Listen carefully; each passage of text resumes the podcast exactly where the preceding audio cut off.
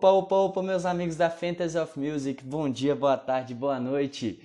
Bela segunda-feira a todos. Hoje é dia 30 de agosto de 2021 e é um prazer tê-los aqui de volta para mais uma edição aqui do nosso podcast. Hoje a gente vai terminar o segmento sobre a análise do draft de cada divisão, de cada time e a gente hoje vai falar de quê? Da divisão do samba. Vamos fazer um pagodinho aqui, vamos chamar aqui nossos amigos do Exalta Samba, nossos amigos do Só Pra Contrariar, porque hoje o episódio vai estar tá espetacular, garanto para vocês. E então, vamos lá.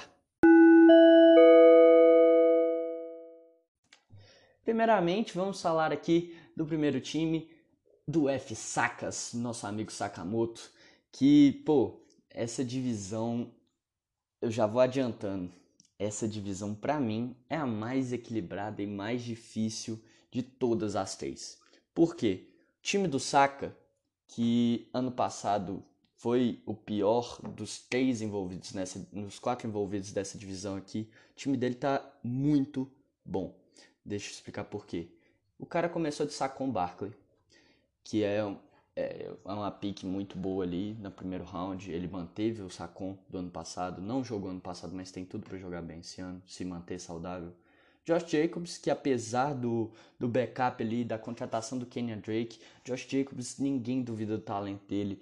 Josh Jacobs é um cara espetacular quando pega a bola, passa 10 jardas, o cara acelera, explode para e sempre acaba na end zone.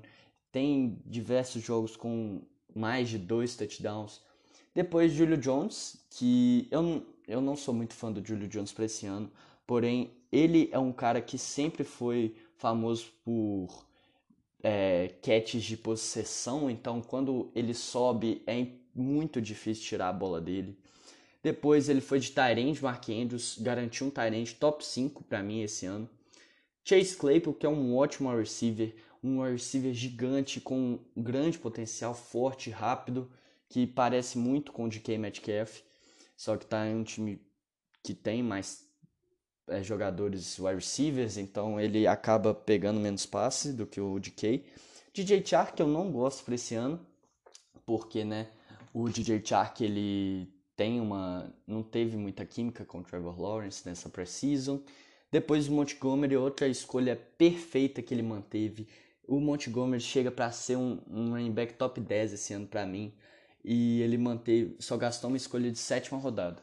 Logo depois veio o Michael Hardman, que eu não gosto. Deixar Watson também não gosto, porque ele não tem pretensão de jogar esse ano.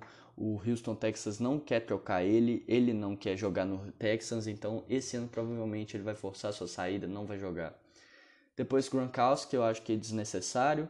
O Hurts é, deveria ter sido o primeiro quarterback dele, é, e não ter pego o Deshaun Watson, em vez de Deshaun Watson pegar, sei lá, um Tyler Boyd, um Michael Pittman, um Fuller. É, depois uma escolha de defesa um pouquinho cedo, mas tá ok, porque é do 49ers, que pega o Lions já na primeira semana, então prevejo bons pontos pro time do Saka na primeira semana em relação à defesa. Josh Myers, que é um, um wide receiver confiável do Ken Newton, Ken Newton gosta muito dele. E James White, que para uma liga PPR é bom, e Emmanuel Sanders que tem machucado. Eu sugeriria até, sugeriria até pro Saka já procurar outros targets, porque o Sanders já vem machucado, chega para ser o receiver, sim, terceiro, quarto do Buffalo Bills, mas eu vou dar uma nota, é, lembrando que A é a mais top, a, nota, a melhor nota e F é pior. Pro Saka eu vou dar uma nota B. B, assim, de C para B, mas eu gostei bastante do time dele. Se não fosse o Deshaun Watson e o Gronkowski, eu daria o B para A. Só que eu vou dar um B assim, chegando perto, bem perto, saindo um pouquinho de C, chegando em B assim, um B menos. Próximo time, vamos falar aqui do time do Henrique. Ano passado o time do Henrique trocou de técnico no meio do campeonato, deu certo, engrenou, ganhou a primeira pique, ganhou o troféu canequinha de neném. E esse ano ele, com a primeira pique, o cara já esbagaçou tudo. McCaffrey, na primeira rodada, pá! É sensacional. McCaffrey é o melhor jogador para fantasy que existe, porque o cara mete 30 pontos todo jogo, se saudável, e é 30 pontos todo jogo sem falta. Manteve o Hopkins, o receiver 1 dele, o Hopkins, não chegaria ali para ele. Ótima escolha. Allen Robson já depois perfeito. Dois wide receivers perfeitos para o time do Henrique. Um running back, um melhor running back da liga para fantasy. Depois ainda pega o Mike Davis, que foi pago muito por, pelos Falcons para ser o running back titular. TJ Hawkinson, é, top 5 tight para mim esse ano. Vai receber todos os targets do Golf, porque o, o time do Lions não tem não tem wide receiver bom. Herbert, Justin Herbert, ele vai ter uma regressão esse ano, acredito, porque o ano passado dele foi sensacional. Acredito que ele vai piorar um pouquinho, mas é uma escolha ok. Raheem Monster, que é um running back titular de São Francisco, e se se manter saudável, o Monster é sensacional. Ele sempre explode, recebe 10 a 12 é, toques por, por jogo só, mas sempre que ele recebe isso, ele faz mais de, mais de 15 pontos no Fantasy é batata. Tipo, quase sempre acontece. É, depois eu achei a escolha da defesa dos Ravens muito cedo, não gosto. Foi a segunda defesa a ser escolhida e a defesa dos Ravens é boa, só que assim, eu não confio muito nela, até porque é, o primeiro jogo dela, por exemplo, é contra o Las Vegas Raiders, ok, mas já depois pega o Kansas City, você não vai manter uma defesa contra a Kansas City Chiefs. É, acho que foi muito precoce. Outro quarterback, Tom Brady. O Tom Brady eu acho espetacular ele. Eu gosto muito dele para esse ano. Só que o Henrique já tinha um quarterback. Não tinha essa necessidade de pegar outro. Entende? Kurt Samuel, ótimo wide receiver. Adorei essa escolha. Kurt Samuel chega para ser o wide receiver 2 do, do Washington Football Team. E ele chega num time que é, é de um coach antigo, do coach que draftou ele. Então ele tem muita possibilidade de evoluir nesse time, vai receber muita bola, acredito eu. E ele é um cara multifunção, ele é muito polivalente, sabe pegar a bola de qualquer jeito, sabe correr, sabe, sabe receber, ele é sensacional. Tony Pollard é um bom backup. Rondell Moore chega para ser o receiver case assim do, do Arizona Cardinals se o Fitzgerald decidir aposentar. É, o Gainwell do Philadelphia Eagles é um outro backup, eu não acho que eu escolheria ele ali. Hunter Henry é uma aposta de Tyrande, né? É, assim, eu gosto dele, mas eu não escolheria, já que o Henrique já tinha um Tyrande e um Tyrande bom. E por último, é, é, o outro keeper do Henrique, que é o Lavisca Chenot, que tá impressionando todo mundo nessa preseason, tá tendo uma química absurda com o Trevor Lawrence. Eu achei, não sabia que essa escolha tinha sido tão boa até eu começar a ver os jogos da preseason. Sensacional. Adorei o time do Henrique. Vou dar uma nota B. Não B quase chegando em A, porque Henrique pegou duas, dois tarentes, dois quarterbacks, uma defesa muito mais cedo. É, por exemplo, o Saka pegou para mim a melhor defesa do, da liga em relação a fantasy.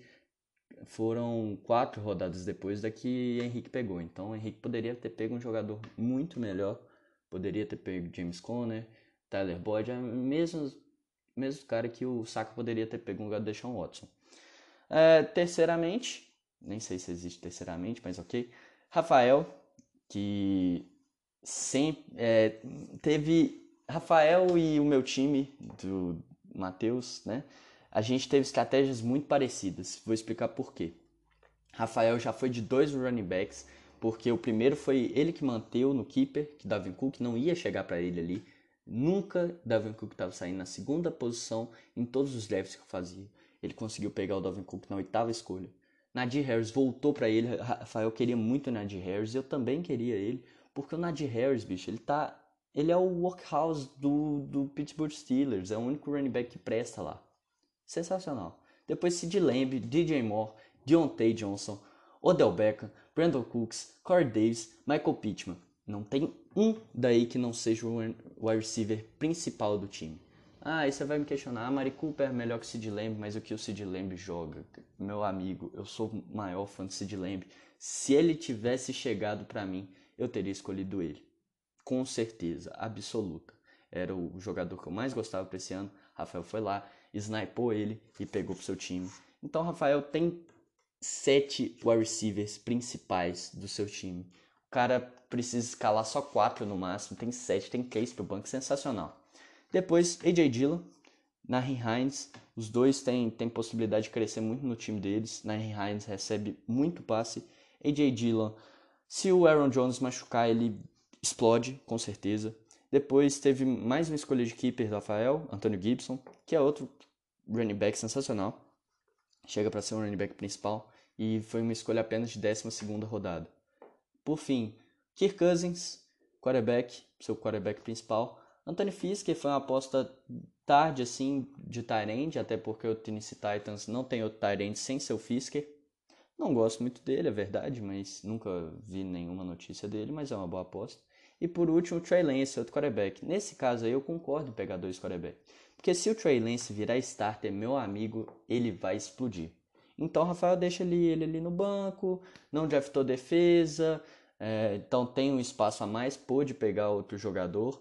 E se sair alguma notícia que o Trey Lance vai começar já a temporada jogando, Rafael tá feito. Drop Kirk Cousins, começa com o Trey Lance, Trey Lance corre, Trey Lance lança. Sensacional. Nota A, mais pro Rafael. Perfeito. Gostei muito do draft dele.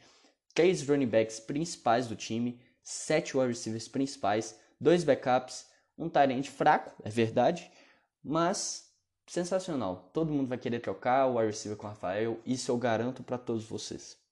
Por fim, mas não menos importante, o meu time, eu prometo que vou ser imparcial na minha análise e confesso para vocês que tem uma notícia muito triste para mim, para o meu time, feliz assim, não sei se é feliz para vocês, mas é ruim para mim e ruim para o jogador.